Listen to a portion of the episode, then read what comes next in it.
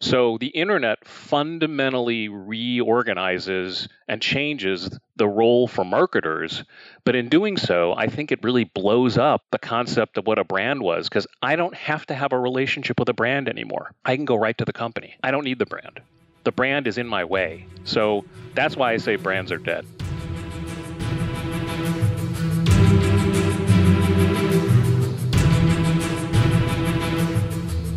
Bonjour, bonjour. Welcome to EveryoneHatesMarketers.com. I'm your host, Louis Grenier.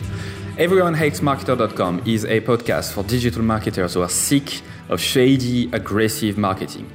I interview no nonsense marketers who are not afraid to cut through the bullshit and say things as they are.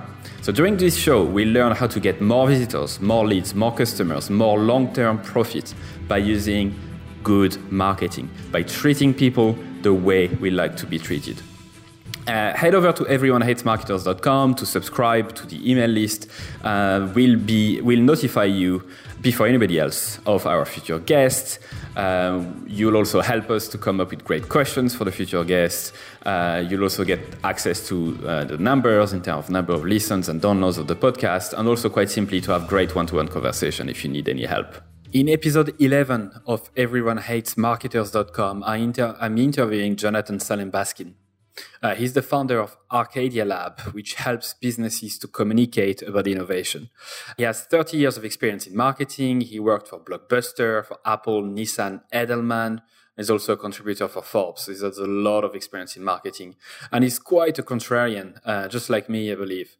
And he firmly believes that brands are dead which is a very bold statement. But he's not just saying that to shock people. He actually believes in it, and he, he offers a very, very good alternative. So this episode is quite different from from the others because it's really about changing your point of view about something that everybody consider as a as a given as a truth, but it really challenges this truth and tells you that it's not necessarily what, what people should should think, especially not what should marketers uh, think. And more importantly, he's, he's also offering a very very strong alternative. So have a listen and let me know what you think.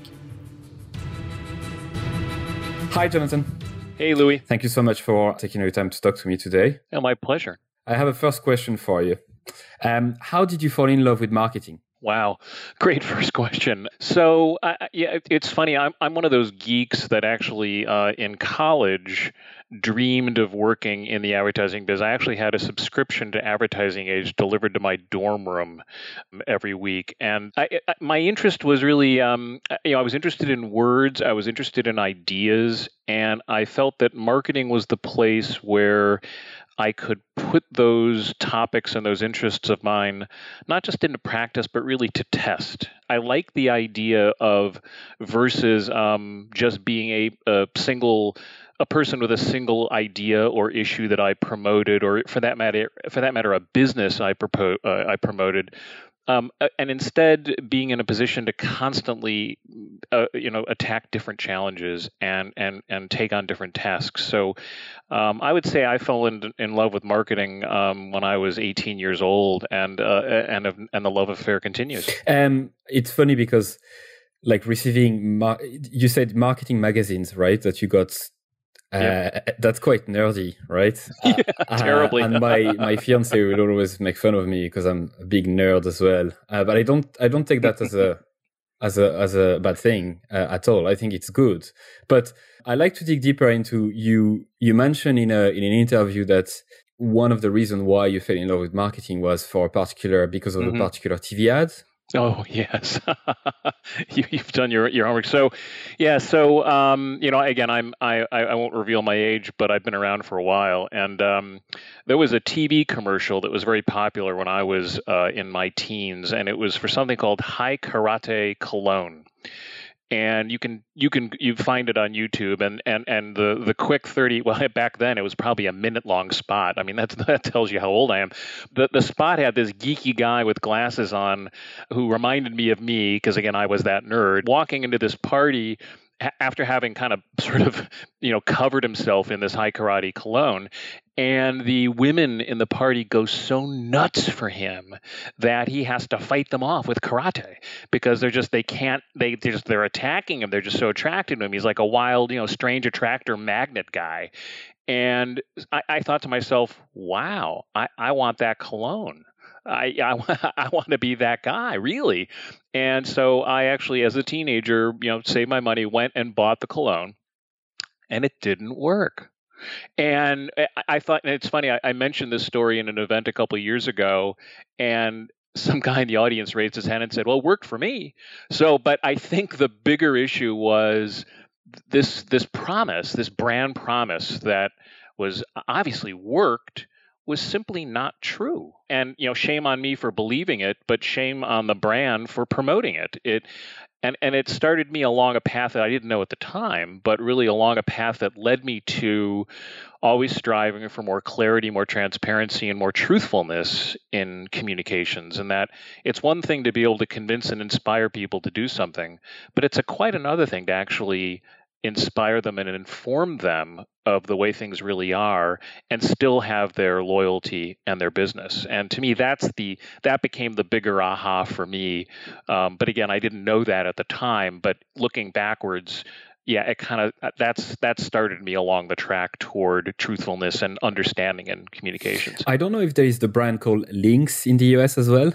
Have you heard of it uh, I have okay, not. so uh, maybe it's a European thing, uh, but there is this this this um, aftershave type of product like shower gel, that kind of products that are being advertised in Ireland and in France. I've seen it other uh, mm-hmm. elsewhere as well, and it's exactly the same concept, pretty much the same concept than the TV ad you described, which is like this guy who's showering with this beautiful like shower gel that smells so nice, and and then women would just you know literally run uh, into him because they, they want a piece of him. So yeah, I guess they didn't find they didn't innovate too much in this ad. They probably just took the idea. Well, well, or or or it really does work mm. this time. And if so, I'm sorry, I need to write this down. What's the name of this brand? I'm going to have to look into it. It's Lynx, L Y N X. cool.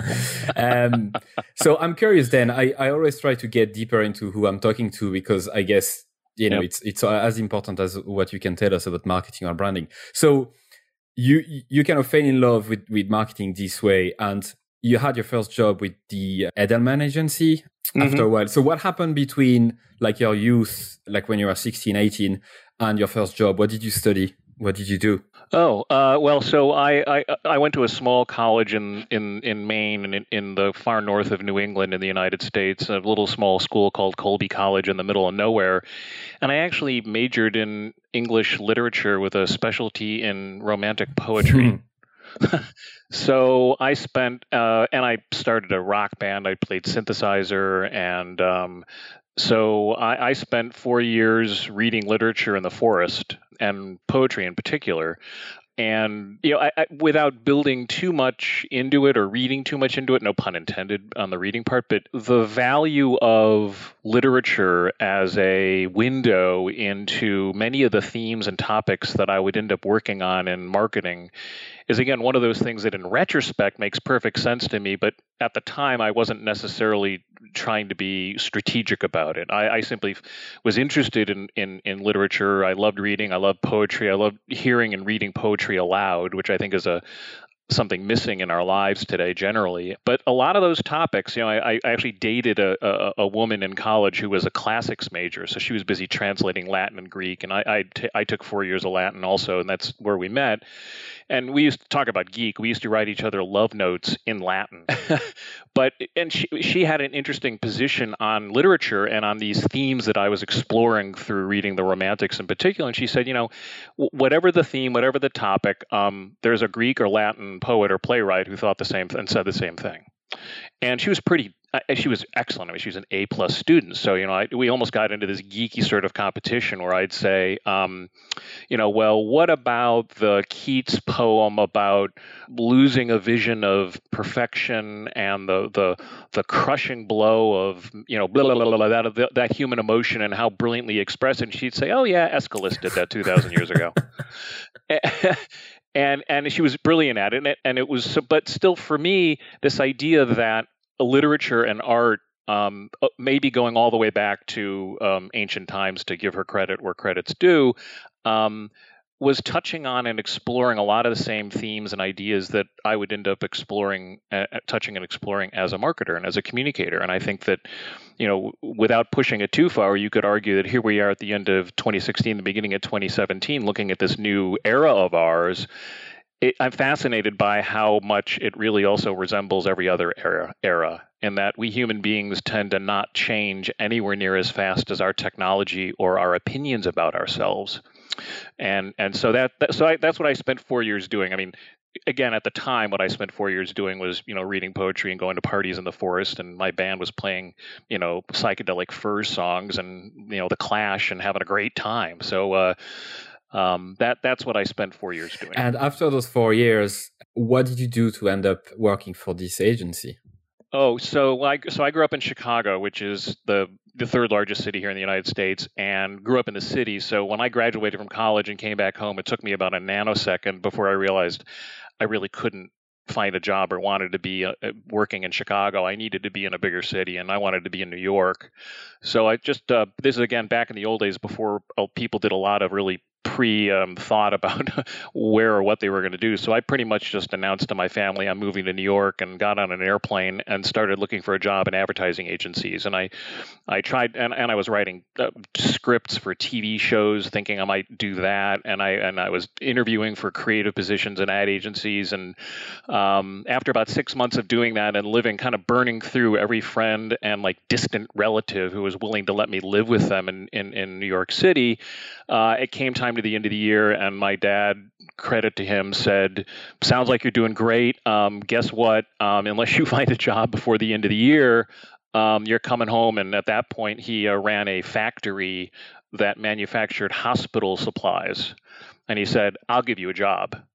And I remember the conversation because I, I actually remembering it now, I sort of get a shudder. I, I, I like shake. And uh, at that point, I broadened my search and said, I'm going to look at PR agencies and I'm not going to demand I'm in a creative role per se. I simply need to be in the communications agency world. And that led me up to a much longer list of places, one of which was Edelman. And I went into the Edelman office there. And at the time, Richard Edelman, who's the son of the founder, had just graduated from business school, and there were about 10 or 12 people in the New York office. Um, the company was based in Chicago. And I met him, and he pretty much said, um, I worked on a financial services, a commodity trader client when I was in business school part time, now that I'm running the office, um, if you know anything about PR, could you run this thing starting the next day? To which, of course, I lied and said, sure. So uh, I got a job and I was able to avoid working in the hospital supply factory. And um, my first account was a company called Conti Commodity Services, which was a subsidiary of a big agribusiness called Continental Grain. And um, I was a financial services publicist, um, which I learned how to do pretty quickly. uh, I can sense from your personality and this story that you have a yeah you have a strong personality. You seem to know what you want, and you're not afraid yeah. to to go against the grain sometimes. So, where do you think it's coming from? Uh, you mean my my personal motivation, yeah, my personal like sense of self? Drive, yes. Um, yeah.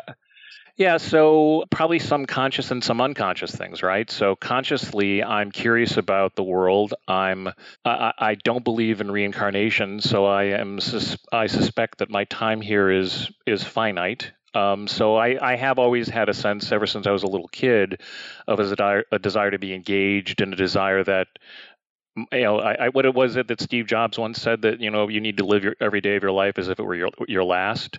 I, am not that uh, negative about it, but um, I, have always been curious, and so I've always kind of had an appetite for doing different and more things. I think the unconscious part is you know, when you're a, a Caucasian man growing up in mid century America, you are given a sense of, I don't know if it's entitlement or it's simply assumption that you have the right to explore things and explore different things. And I think I don't want to take too much credit for my what I've done in my life because I think part of it was simply the circumstances that allowed it. In other words, uh, quick quick aside, I, a couple jobs, a job or two after Edelman, um, I got a job working at Grey Advertising, and I remember distinctly to this day, I the moment they introduced me to the team, and they were all in the elevator well, you know, 20, 30 people, the floor that I was working on were all, you know, there to welcome me. I'm the new guy. And then they presented, literally presented to me the young lady who was going to be my secretary and marched her out and said, "Meet your secretary." And yeah, and she was very nice and friendly, and then walked me in. And it turned out she had the exact same experience as I had. She had gotten better grades in college. She'd been at the agency longer than I was, of course, because I only got there that day. Yet, because of the social structure, uh, both formally and sort of unconsciously, you know, all of the givens, she was never encouraged or or given the sense of um, empowerment to do what I was doing when arguably she was not only as capable as I was, but as I learned working with her during the, the, the, following years, she was actually better at it than I was. But because of the social structure, she just she wasn't able to to do that. So I benefited a little bit, not, not a little bit, a lot of bit from the way things were. And I, I and I, and I need to be honest and, and give that credit was where credit is due. Within that context, though, yeah, I, am just I'm I'm curious, and I'm as curious today as I was, you know, at, during that first job. That's that's quite yeah, that's quite nice of you to to be honest about this because I, I don't think that many people would be in this in this situation. And I guess it's good that things are changing in the right direction for in terms of you know salaries between men and women and the role that women have in society. So, but yeah, I, so. I, was planning to ask you a question yeah. about another story of yours that would, you know, describe who you are today, but you actually said the story, and I think, oh. Uh, which is great, and I think you're a great story uh, storyteller as well. Oh, thank you. Right, so I think I understand a bit more who you are and why you are who you are. Uh, just to explain to the listeners, then, so you, you've you've been through uh, after Edelman, you work for Nissan, you work for Blockbuster, you work mm-hmm. for Apple as well. You are a contributor yep. for Forbes now, and you were a contributor for Advertising Age. And then in uh, 13 years ago, you created Arcadia Labs, right? Mm-hmm. And yep. now you help brands to communicate better about innovation. Yep, um, correct. Can you remember how you got your very first customer? Oh yeah, explicitly.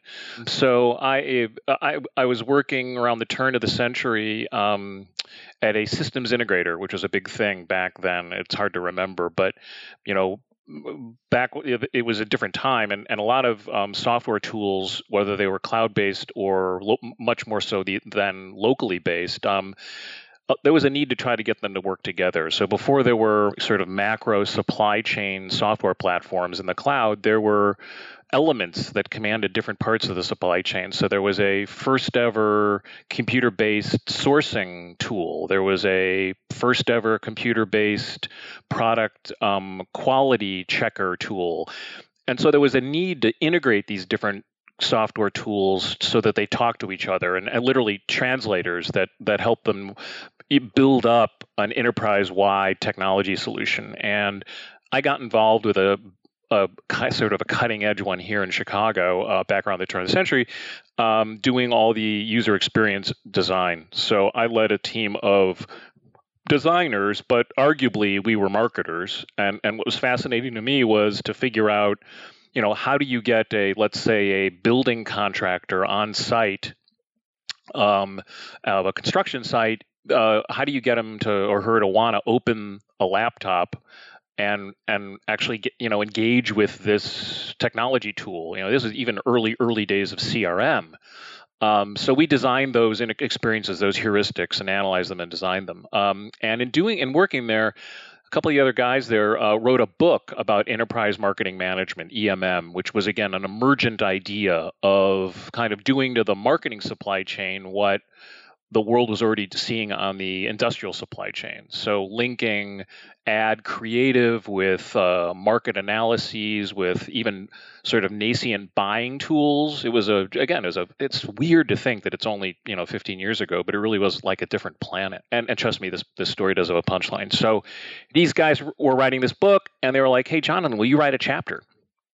About the importance of customer engagement and and and not just hoping these tools were self-evident, but giving people looking at them as marketing communications vehicles so that you you could build in usability, right? Usability is a is a horrible computer word for loyalty. and and efficacy, uh, you know, efficiency and, and benefits. So I said, sure. I wrote a chapter for this book, promptly forgot about it to the point where I didn't even buy it when it first came out, I'm embarrassed to say. Um, and I get a call from one of the authors who, who are friends of mine, as well as work associates, about whatever, a year, year and a half later. And they said, Hey, Jonathan, um, this guy, uh, this uh, corporate uh, you know, CEO read the book and he contacted us and he said he wants to do what you wrote about in your chapter. and I'm like, uh, okay, well, good luck. And he said, no, he wants you to do it. And I'm, uh, well, I, ha- I already have a job. And long, uh, uh, uh, the punchline being, I talked to this guy who was the CEO of a company called Soda Club, which uh, has brands Soda Club and Soda Stream. They make canisters, um, compressed air canisters, so that like you put them in a little coffee maker looking machine on your desk, and it makes sparkling water or sparkling juices. This guy said he wanted to hire me, and he we came to a great conclusion. So I said, "Guess what? My consulting firm was just born." So um, I started out really with a client, and and arguably, if I think about it it was a content marketing success. Yeah, exactly. right? And I, but I didn't even think of it that way. And there was no word for it back then. But um, that's how I got my first client, and and really built it from there. It sounds like it's it's really the best way to get your first client, isn't it? It's like you know the need for it. You, yeah, you create the company because you have a client waiting to pay you. That's that's the best way to right. start. Yeah. Well, I yeah, I, I really I really like your way of telling stories. I need to keep finding questions to make you tell stories. So I'm gonna have to rewrite every single question I have.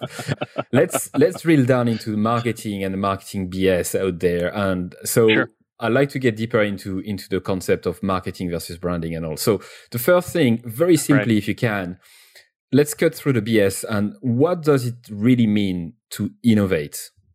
in a in a marketing scheme or just innovate co- generically as a, in a company we talk about innovation all the time or to innovate what does it really mean like in simple terms yeah, I, so I think uh, my definition, Louis, would be innovation. First, what it isn't. It's not a synonym for change, and it's not a synonym for improvement. I think innovation is doing something that surprises you and or your stakeholders challenges the very premises upon which your services or products are based and demands that you think about both who you're serving and how you're serving them in fundamentally new ways. So it, it, it, I, I, would I wouldn't go so, so far as to say it's it's disruptive in, in, in, that I think there's a whole, a whole, bunch of problems with that theology. But um, I think innovation versus just simply improvement and change is really a step change. It's it has it has risk attached to it. It has daring attached to it. It has creativity attached to it. Innovation is not just new, but truly different. Um, that's innovation. So it's not incremental; it's more radical. I, I, I think so. I, I ju- just because I think one of our problems as communicators specifically is that um, if if every improvement or change is innovation, what isn't innovation? Right? I mean, you, you could almost argue that if you resist changing, resisting change is a change therefore it's mm-hmm. innovation so um, I, I, think we need to if we're going to talk about innovation we got to talk about it in more in more clear terms so yeah, I, it, it's it, it is a step change. It's it's innovation, unlike incremental improvement, has to make you a little upset in your stomach. if it doesn't do that, it's not innovation. It could be a great idea. It could be a profitable idea, but it's not really innovative. Um, and let's define another two terms. Um, I think there's a lot of, okay. of actually three terms. I think there's a lot of, of uh, misconception about advertising versus marketing versus branding. Can you briefly explain the three? Because we're going to use those terms in the next few minutes. Yeah, well, uh, you, you, know, I, I, wish I could define it and then we could etch it on the tablets and make everybody read them. I don't think there's any agreement on any of the three terms, Louis. So you're absolutely right. So, I mean, advertising is the easiest, right? Advertising is paid commercial speech. Okay. So any, so you know, the the the, the buzzword is paid media. But I would argue owned media is advertising as well. Social media posts by a company are advertising. It's anything a company pays for to put in front of stakeholders is advertising.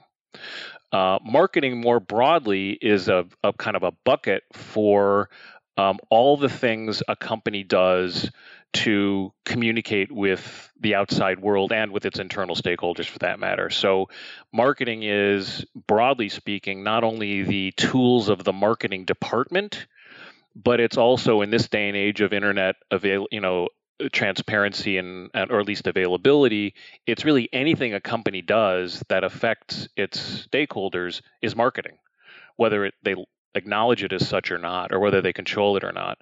Um, branding is also the easiest thing to say because I think branding doesn't exist. Fair enough. Let's stop and, and talk about something else. Uh, no, okay. why do we why do we even need brands? we don't. We don't, right? So why don't we? No, we don't. Well, there's way too many people whose jobs are dependent on pretending that we do. Um, but I, I, uh, I I'm convinced. But it's so funny actually. There was in mid December 16, I was quoted with this quote comment at a, a, conference in at the Wharton School of Business on marketing, and all the branding people on the panel then you know went about just ripping me a new one, telling me you know I'm I'm insane and I'm missing the point. Of course, people need brands. Without getting into too much detail, brands were invented in the 20th century. Brands didn't exist before then. Brands are a function of mass media and expansion of businesses. So you know, there was back in back in Delft China days, back uh, you know when they were Delft uh, Netherlands were building, you know, were making plates and bowls or what have you. There were no brands. There were just businesses interacting with customers, and the customers had opinions about the businesses, but they weren't separated out into something called a brand. It was their awareness and their exposure of and to the business. Um, they learned about the business directly from their interaction. They learned about the business from others who had interactions with the with the same business. Um, but then the 20th century came around, and businesses, because of technology, could sell things over greater distances. So that connection between business and customer or business and stakeholder. I mean, you could be working in a factory for a company that was based on the other side of the country or eventually the other side of the world. So you didn't have the capacity to um, have those interactions that you had directly with the business or directly with peop- other people who had direct interactions with the business. And instead, what you were given was this mass media intermediary, right? So, you know, you went from reading the local paper that said, here's who stole the horses last week, or here's what the local silversmith is offering to customers and you went to reading regional and then national and eventually global newspapers with global wire services. So you have these two things happening businesses doing business across greater physical distances and media filling the gap virtually, though mass media, right? So they're not customized, but filling the, if you will, the gap. So the idea of brand was invented to fill in that gap with meaning so that since I can't interact with my telephone company because the office here in town is just a satellite office, the real people who really matter are 2,000 miles away. I'm going to interact with this idea of friendly neighborhood Ma Bell. And there's going to be a character, or there's going to be an icon, a mascot, that's going to have all these associated benefits attached to it. And I'm going to have an, er, I'm going to have a relationship with that instead of with the business. And that's that's that's what gave birth to branding. It's being able to use this new mass media to create these images and ideas with which customers could interact. And that that then grew. It took on a life of its own right? Because once you can start inventing things about businesses well hell uh, you can invent whatever you want. So then you could add things that you never could have added to claims about the business back when the customer actually interacted with and knew about the business, right? So the local guy who fixes your shoes, or better yet, the local pharmacist who mixes the cologne. If he he or she works down the street from you and you know him or her and it's very hard for him or her to make a bunch of claims that can't be supported or substantiated. But once that chemist lives 2,000 miles away, you'll never meet her or him. You'll never hold them accountable, and there's this, and you'll never know them. But there's this intermediary thing in the media called a brand. That chemist can say, "My cologne will make you irresistible to women." It could tell me anything. It could tell you it will make you taller. It will make you happier. It will reserve reverse the flow of time. And therefore, I have no way because I just have mass media. I have no way to test that other than my own experience. Um, or I could even discount it, which happened over the years near the end of the 20th century, and say, yeah, yeah, yeah, yeah, that's just marketing. Yeah, yeah, that's just that's just branding. Whatever. Yeah, no, I yeah, I like it. Who knows? And I, in other words, you, we we almost learned to discount all those claims. But that's that, that's kind of branding kind of kind of turned in on itself and became sort of insane. And if you think about all the branding claims that are absolutely unsubstantiatable, they they have no reality underneath them. And then you have all these folks who make a living out of promoting them. So that's the 20th century. And then what happens, of course, as I was talking about my job with the systems integrator, then this thing called the internet comes around.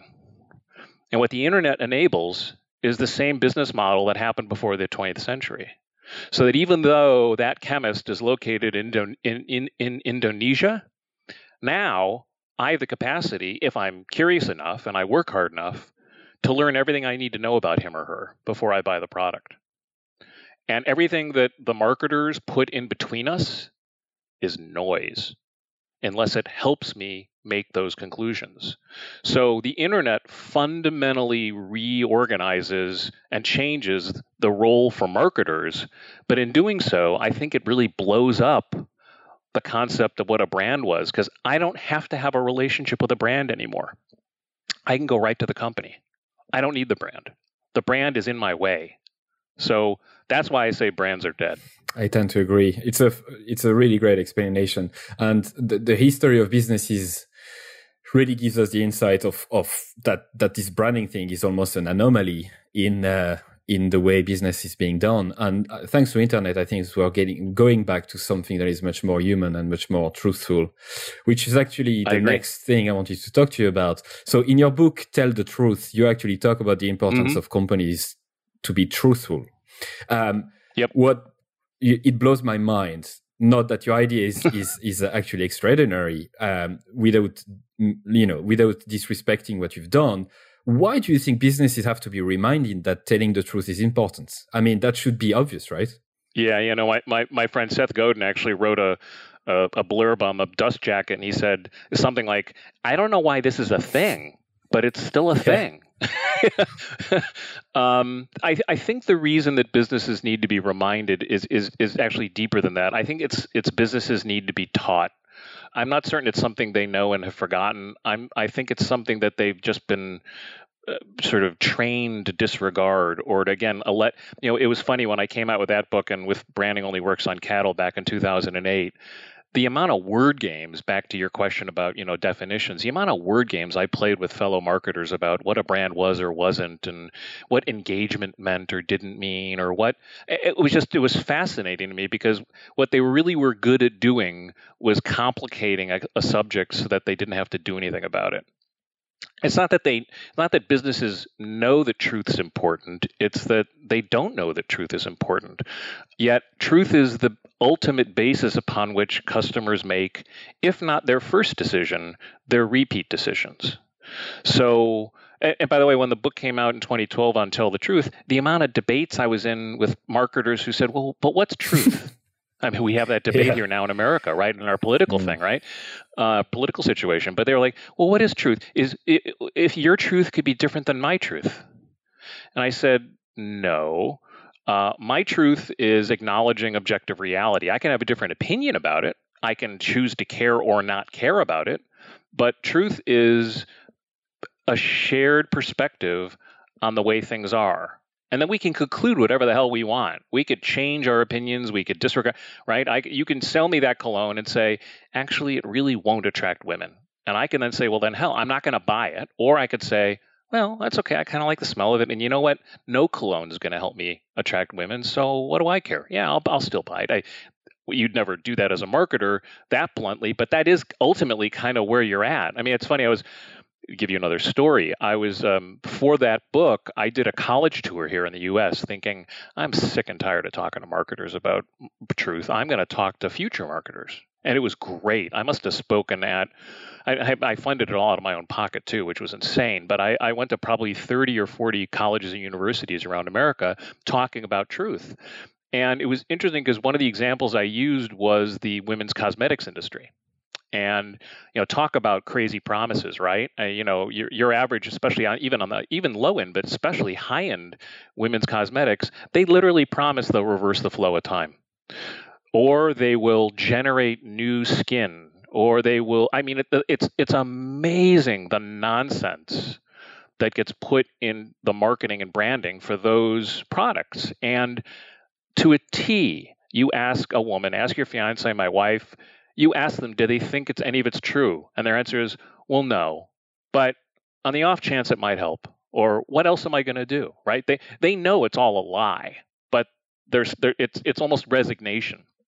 And so in these presentations, and again, a lot of these rooms were full of many more women than men, which is a whole other topic, right? Which is you know, why does the marketing and PR field kind of skew feminine? Which is, I, I, can't answer that, but I'd love to get your thought on that. But I'm talking to these roomfuls, and I said, so let me test on this idea for you. What if instead of, and I picked a brand for just arbitrarily, Lancome, right? Great up high end, you know, L'Oreal, it's a great brand. I said, imagine if their general branding position was this. Instead of saying we're going to reverse the flow of time and make 60 year old women look like 14 year old girls, how about instead the positioning and the marketing said this, not these exact words. You're going to age and it's inescapable. And what we are doing and what we will continue to do until the moment you give up on us is that we will innovate ways for you to look the best, the most confident, and the most attractive as you possibly can. We will actually work to help you always be able to present yourself in the way you want to be seen in the world. We will be your partner in that journey, and we will be your reliable partner because we care about you as an individual and we care and respect you as a human being. That's our promise as a cosmetics company. And I'll tell you, Louis, in more than one instance, I had women in the room crying, saying, because I said it a lot better, and they're like, wow, I would totally buy that. I would I would be their their customer for life if they did that. And you know what? We haven't heard anything like that from a cosmetics brand ever, and we probably never will. So it's not so much reminding them of the importance of truth, it's really opening their eyes to how powerful the truth can be. I, I don't know what to say. You I wanted to buy cosmetic product as soon as you finish your sentences. I just wanted to be beautiful again. See, well, and and and and, th- and I was and I thought about I did some work for L'Oreal years ago, and I'm thinking about like you know Catherine Deneuve and Helen Mirren and you know all you all these you know aging women who are stunningly beautiful because and every, again ask women. I, I, you know, here we are, two guys talking about it, but I, have talked to a lot of women, and I, am married to one, and, and it's you know, I have, we have a 21 year old daughter, and, and she thinks the same thing. You know, it, this idea of I marketing and branding has to be based on selling you happy lies that you know are lies and we know are lies, but let's just buy into it together. Mm-hmm. Is not sustainable. It's not sustainable because the, the technology, the internet blows it up and because experience proves it false. There is this brand in Europe once again called Dove. Do you have it in the US? D O V E. Yeah. yeah, so that's Unilever. Yeah, yeah. so they they've tried something similar. So they what they've tried to do is to showcase to stop showcasing models and actually showcase real women, you know, with curves mm-hmm. who are beautiful in their own ways, like you know, normal normal yep. women. And I think I think it had a huge impact in Europe in terms of advertising and and and people really connected with it. But I think that after a few months, people realized that they were photoshopping their pictures even then you know so like they, oh, they no. kind of shot themselves in the foot i guess to come back to to your point and i completely agree with it i do you think it's because they've always done it this way and they will never risk any you know any moves that would be innovating in terms of marketing. Do you think that's the reason why they, none of them have done it the way you've said it? Yes, Fair enough. yeah, I, yeah, and, and in fact, Louis, I'd never thought about it this way, but you're really you're challenging me to think about this, which is great. Um, I would argue that truth, at, at real truth, objective truth, sh- we shouldn't have to qualify it, but let's say truthy truth. the truth of truth is the actual disruptive idea that will blow up marketing. It won't be, in other words let's just you know again no slight to Lancome or pick any brand Maybelline I don't really care. Any of these cosmetics companies they're already getting blown up. They're already getting disrupted by local small scale organically or sustainably based products and services. They're getting already blown up by a culture that is allowing women to be less made up and less perfect in work settings and certainly in social settings settings right so there are all these different factors underway that are undermining these brands' belief and these businesses' belief in the power of branding and this sort of happy consensual lie that they call brands that I, am not certain they'll ever change, but they'll just become marginalized. And you know, I mean, think about it. Think about the power of Coca-Cola as a brand you know, or Procter and Gamble and their various products, like you know, the U.S. version of Unilever and all the Tide dishwashing liquid and all the brands that they've they've literally written the book on how to create brands, how to create perceived value when none exists. They're all going to get blown up by the world, by cultural change, and by technology change. Uh, you know, already we're we here in my little town outside Chicago we don't buy st- name brands for anything. I, you know, we, we buy a local detergent that is sustainable and water soluble and doesn't destroy the, the, the, river. We buy all our produce at a local market instead of at the grocery store. Um, you know, I, you know, we buy clothing that doesn't have to be taken to the dry cleaners, which is going to transform retail. So I think that it's interesting that marketers, when we look about marketing changing and marketing growing, I, I think a lot of it will will just they're to they're to be dead enders. They're to promote brands until the moment they retire or they're fired. And but it will change. You know, all those people in the rooms I was talking to in 2012, they're all out there now. They have their they're into their first, maybe into their second jobs. And they're not going to take that shit for five seconds. I love it. I wish I could contradict you because that's what I do. I like to contradict people. But I actually agree 100%. And my prediction, and I think our prediction, is that those brands will die, those companies will die, unless they yep. wake up and realize that, you know, just tell the truth to your customers, just care about them and stop feeding them lies that are just nonsense and, and, and be real. Like, be real. Yep. Um, it's yep. amazing to see that there is a comeback of the local shops and the local products and and it's exactly because of what you said the fact that people do want to connect with companies and people. They want to have this this connection emotionally and in their experience in the day to day they want to touch things they want to see things they want to they want to be trusted they want to trust in return. And Mm-hmm. There's this good brand as well. I'm going to ask the third question, the same third question. Do you know Lush? Have you? Uh, is is it in the US as well? yeah, it's the soap yeah. brand, right, where they chop it off the block. Yeah, yeah, and that's to me, that's the exact opposite of all the L'Oreal and all those kind of brands because they Yep. They value, uh, you know, they are against testing against uh, with animals. They they actually use local products, I believe.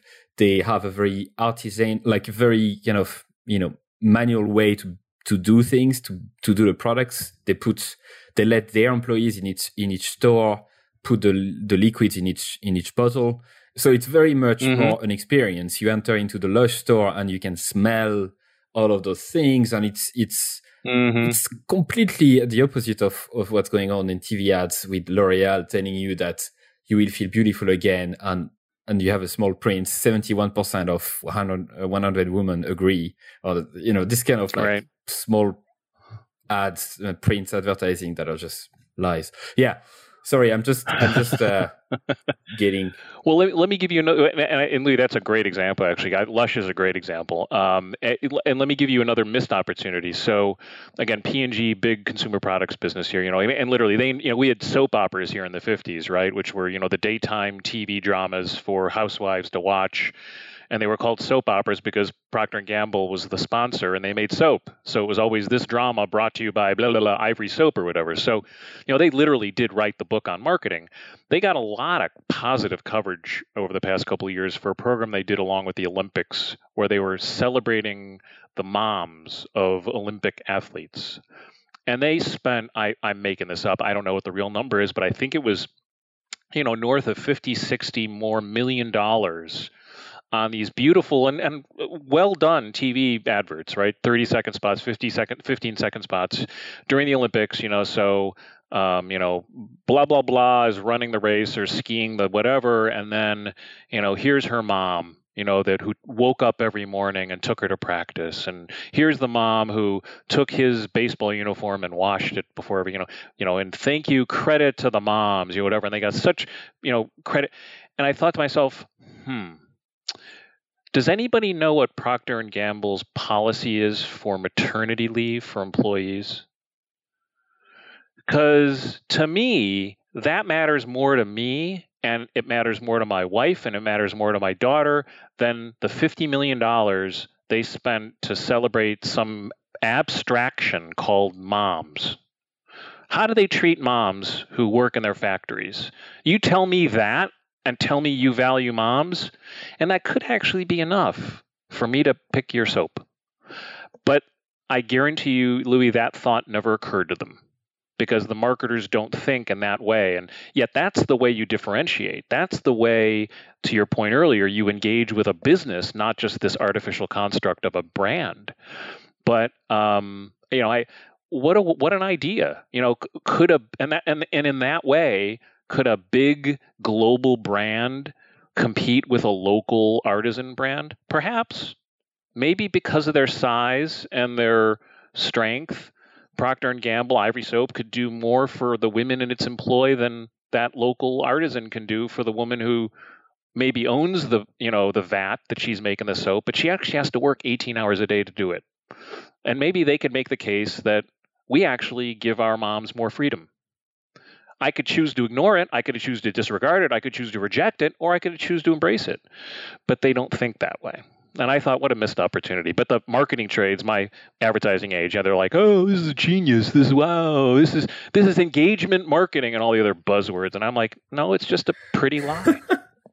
uh, oh, I love this conversation. Um, it goes back to, I think it goes back to the it's not a trend. It's going back to the truth of of companies yep. that um, you know, like website like Glassdoor showcasing what mm-hmm. employees actually think of the business, and they can do so anonymously, and yep. they can then rank companies based on that. I guess that's you know one step in the right direction, and I, I never thought about it this way with, with the story, like the the example you, you, you just gave, it makes complete sense. So. I'd like to go uh, I, I had plenty of other questions, but I think I think there's one question I need to ask first and foremost. Let's get actionable here. Let's try to give the listeners some actions they can like they can make today or tomorrow in their job or as leaders in their company that would actually you know how can they make people believe what they say not in making them as right. you said like pretty lies but actually how can they tell the truth what's the step involved? Right. Yeah, good question, Louis. Um, so I think there's two answers, right? There's the there's the what could you stop doing, and then what could you start doing, and they're not one or the, and then the other. They're not you know they're not linear, but the stopping part is probably the easy, more actionable one, which is um, if you look at the amount of BS that gets promoted by a brand in any given press release, in any bit of own content they're creating for the website. Sometimes I wonder how the marketers produce that stuff with a straight face. You know, or you read the four sentence quote attributed to the CEO in a press release announcing some incremental innovation, right? Our megahertz transmitter has gone from 33 megahertz to 28 megahertz. And then there's the quote from the CEO saying, We're a leader in the Internet of Things and Industrial 4.0 automated transformation. The first thing you can do is start to challenge and slow down the crap that gets put out, right? So stop making the problem worse. So if you're a PR person, um, challenge yourself and challenge your CEO, your executive client, your customers to speak more honestly and more simply and stop trying to dictate and narrate what the world is and instead acknowledge it and and and and and allow it to be.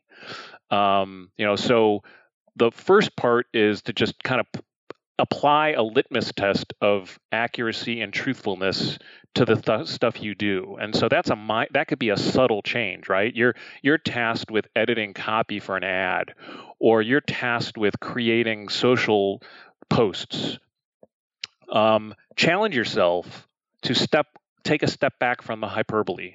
Challenge yourself to to take a step back from you know not just putting out something that is on brand but is on truth and trying to find are there subtle ways you can improve the quality of what you're already doing or at least avoid making things worse? And and that's something you could start doing without any approval. It's just simply could be how you edit and how you think about the content you create the harder one, the harder thing is to actually proactively start talking to your organization about ways to open up the door and being more transparent and more engaging in what the business is doing. Um, that's a harder path to hoe because there aren't a lot of really natural internal advocates for that. So, but but the I think where that that conversation starts is simply in opinion polling and other behavioral analytics um, that can tell you whether or not your customers are as loyal as you think they are. And I think if you start surveying and start researching not only how do customers and other stakeholders think about this weird construct called the brand, but if you start looking at other other questions about that relationship and that you know, you know like some of the NPS stuff is kind of crazy, but you know generally it makes sense. You know, are are are you referring? Are are you are you a, a willing recommender? Um, questions like that to your customers and stakeholders. And then also looking at metrics outside of the marketing sphere, right? So that you can be doing a brilliant job on engagement on Facebook, yet um, your customer retention could be going down or your employee retention could be going down. But because those metrics aren't marketing metrics, they're business metrics, the marketers don't necessarily track them. And I think if, if you as a marketer want to start making fundamental change about and uh, and make your business more truthful, you got to open your eyes to some of those other metrics so that you're really not just measuring what people think and how they feel because those are not necessarily predictive of future anything but open your mind and open your your your reach to some of these other metrics. What else is going on in the business that you could reasonably argue is a if not a direct effect at least a an indirect outcome of what you're telling the world. You know, I, again, back to my former employer, Edelman does this survey every year called the Trust Indicator. I think that's what yes. it's called, Trust Barometer. Trust barometer.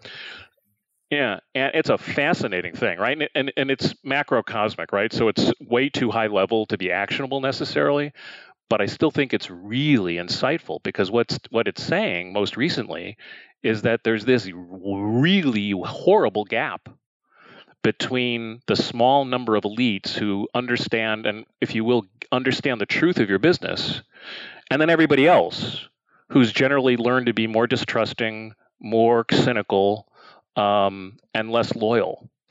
These are big macro issues, right? That you know, if you're at Coca-Cola, you might think, well, we're big, we're a great brand. That's they're not talking about us, but yes, they are.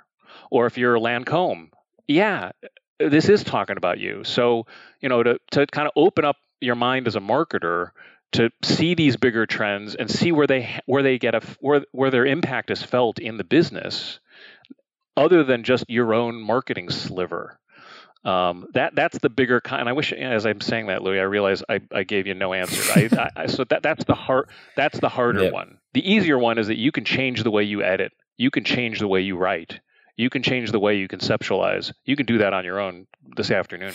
I guess for for let's say a, a marketer in a in a company where where this person is, is not a leader, where he or she doesn't have the power to change things right now. I guess one advice from right. what you're saying would be to literally send a survey to customers or even people outside of the, the customer and ask them with you know maybe adding a paragraph of text, a text or headline and say to what degree do you feel do you trust uh, this to be true or something along those lines right and yeah yeah i don't know how exactly yeah not i don't know how exactly to word it but yeah to, to ask for people's in uh, reaction yeah, it be, be, to is something bullshit or yeah, not basically yeah. like you know exactly right and then exactly. coming back to the ceo okay. and say hey yep. 90% of people thinks what we say is complete bullshit right and that's right, a big right. that's a big way i think to to change to make change happens inside an organization agreed and but you could ju- but but but you could just as easily not just as easily maybe even more easily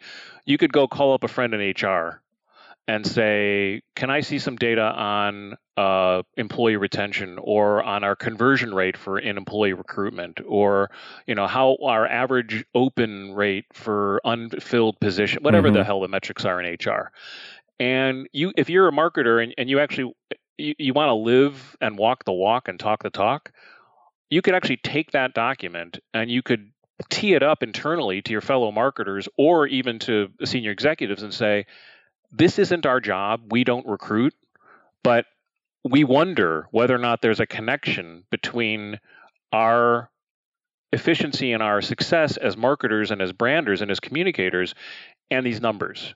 There's no direct line. We're not tasked with them. We're not volunteering to be responsible for them. But pose the question what if these numbers, and assuming they're going down, if they're going up, take credit for them, obviously, but if they're going down, ask the question could what we are saying to customers or to other stakeholders be impacting this? Because our numbers don't our, our, our marketing numbers you know we do the surveys and of course everybody loves what we do right? Because that's how you do surveys and marketing is you you you make sure you're you're successful before you even run it. We're we're doing fine but we're not happy with these numbers here and we wonder if we're having an effect on it. Or you could do the same thing to your supply chain and you could say okay vendor relations manager guy how are we doing in terms of the quality of vendors that we're getting applying to work with us? Or the uh, pay, the net payables that we um, expect from the, the the customers that we're doing work for are they paying us on time or is that slowing down or is that speeding up? In other words, there are metrics business wise across the enterprise that I would argue are at least indirectly affected by your trustworthiness mm. and your value as a communicator. We just don't look. Yeah. We just don't we don't look there. And and I think simply asking the question I, I, think can change the kinds of answers you start looking at and looking for. Yeah, I completely agree. And, and there's a trend in marketing where a lot of, of digital marketers are in front of their computer all day and looking at Google Analytics and, and their engagement yeah. metrics in social media. And I don't blame them, but it's true that there is one metric and one leading indicator that is not measured, is trust. Yeah. And right. if I think if this trust question or element was in every single dashboard, in every single company, in every single digital marketing department, I guess TV ads will be a little bit less cheesy and all of that. Um, two questions before Agreed. before we wrap up because we've been talking for like almost an hour and I didn't even.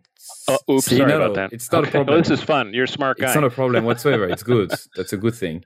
Um, what do you know about marketing today that will still be true in 10 years? And how can marketers what should marketers learn today that they would still be able to apply in 10 years or 20 years?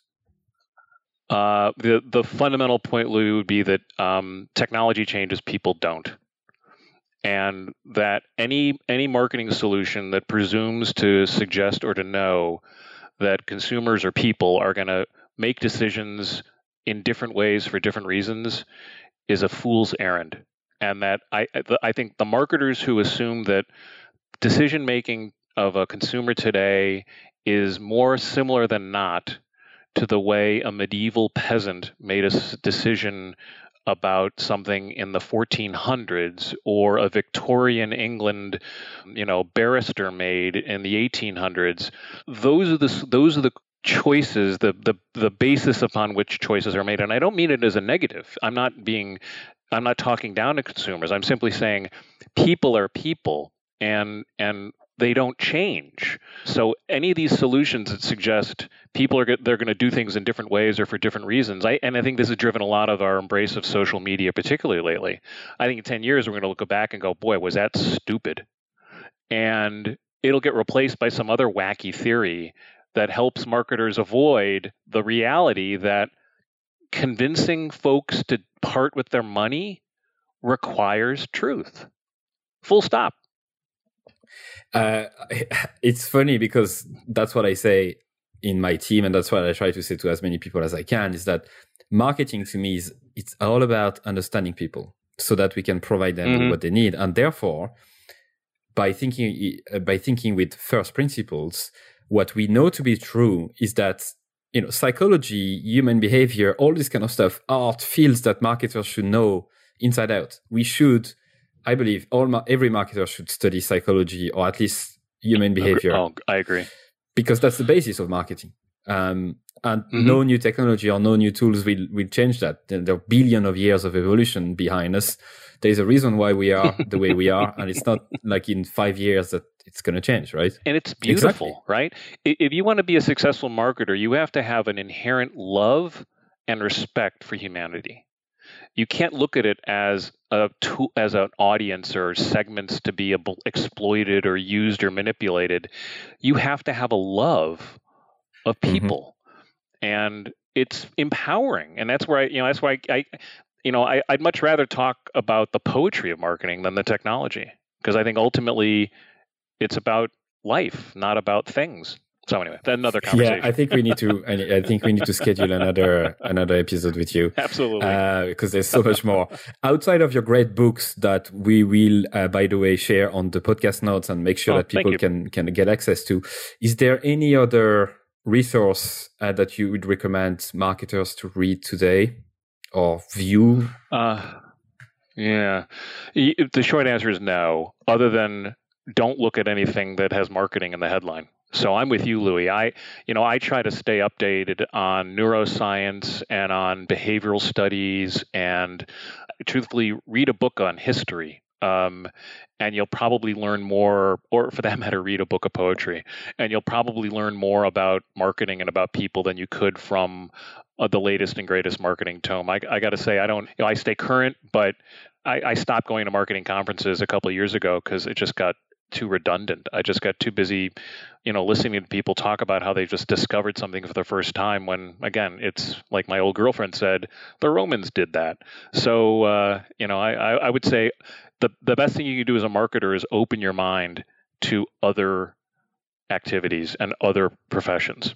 That's a great way to end this episode. The last question Where can listeners connect with you and hear more from you? Uh, so three quick ways. One, my personal site is jonathansalembaskin.com, where I list links to everything I do, my my work, my agency work, and also my creative work. I'm a musician too, and so I'm uh, I have enough guts again to my white guy empowerment to actually post my songs and, and risk people listening to them, which is scary. Um, professionally, my agency, which focuses on on communicating innovation primarily for large publicly listed B2B companies, uh, is ArcadiaLab.net, where we do describe our methodology, and we have a lot of free content on ways to think about and do PR differently. Primarily, we're focused on earned media.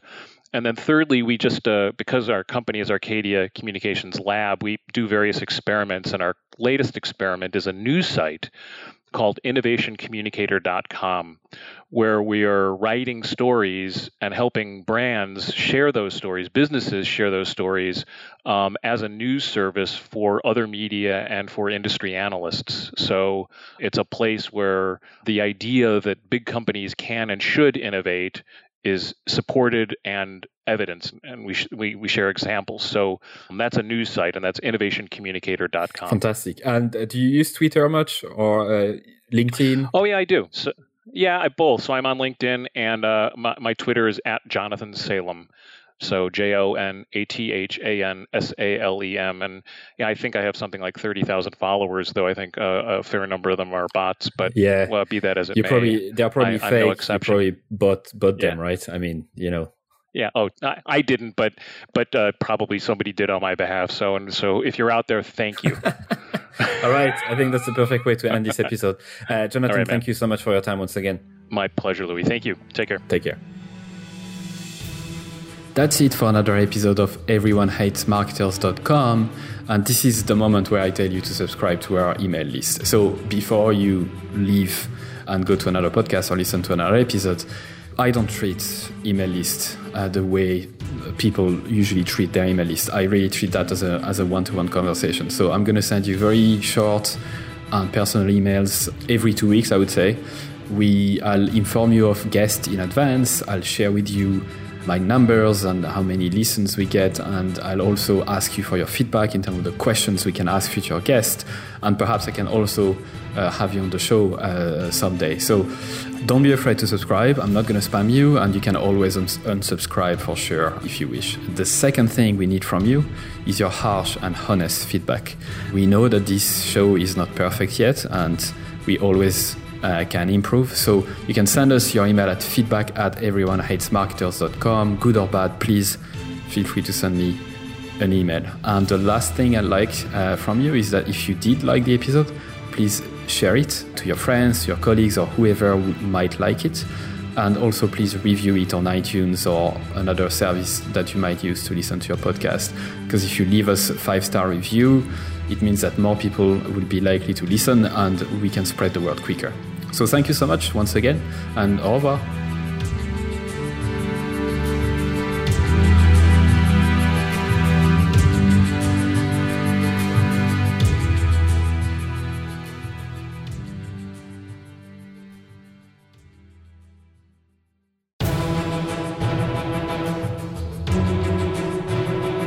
That's it for another episode of EveryoneHatesMarketers.com. Thank you so much for listening. I'm super, super grateful. I'd love for you to consider subscribing to my daily newsletter, Monday to Friday, called Stand the Fuck Out Daily. I send very short, hopefully interesting, surprising, shocking, entertaining content to help you stand the fuck out. It's at everyonehatesmarketers.com. You can subscribe for free and obviously unsubscribe whenever you want. I'm just going to read a couple of emails that I got recently as a reply Juma said your content attacks the mind primarily, which is such a good thing because most of us are skilled at what we do, but we don't have the courage to do it our way.